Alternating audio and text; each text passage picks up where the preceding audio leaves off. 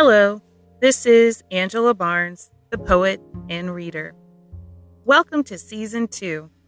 I am so excited to share more of my poetry with you. This poem explores a daily ritual that many Black people enjoy oiling or greasing our skin. There is an intimate peace that comes from this simple act of self care I hope you enjoy this poem.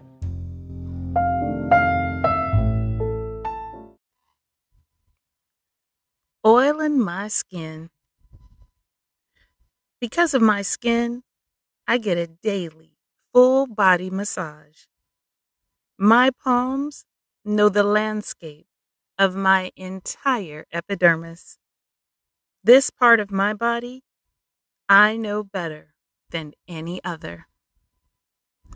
Each day I rub shea butter between my hands and begin to work my way from between all ten toes to foot soles and ankles, over the molehills of my calves to my bent knees, so that I can get moisture into each horizontal wrinkle.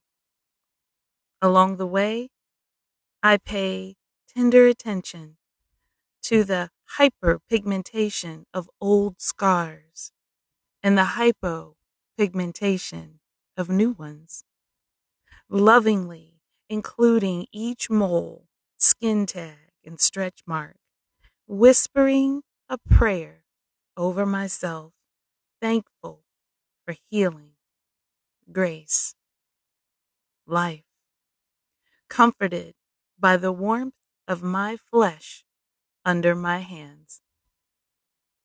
Delighted with relief of relaxed, hydrated skin, in this moment, I feel loved. I remember my mother greasing my bony, naked body with Vaseline after nightly baths. She never missed a spot, and my skin would shine like bronze all over. I remember doing the same with my daughter and watching her face relax as I warmly put oil on her body after her nightly baths. Generations of Black mothers across the African diaspora passing down this simple act of care that taught us how beautiful and loved our brown skin is.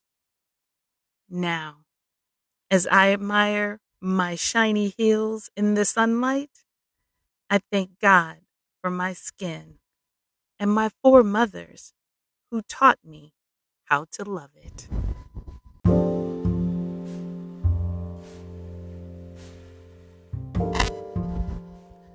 Thank you for listening to Angela's Poetic Lens and Voice.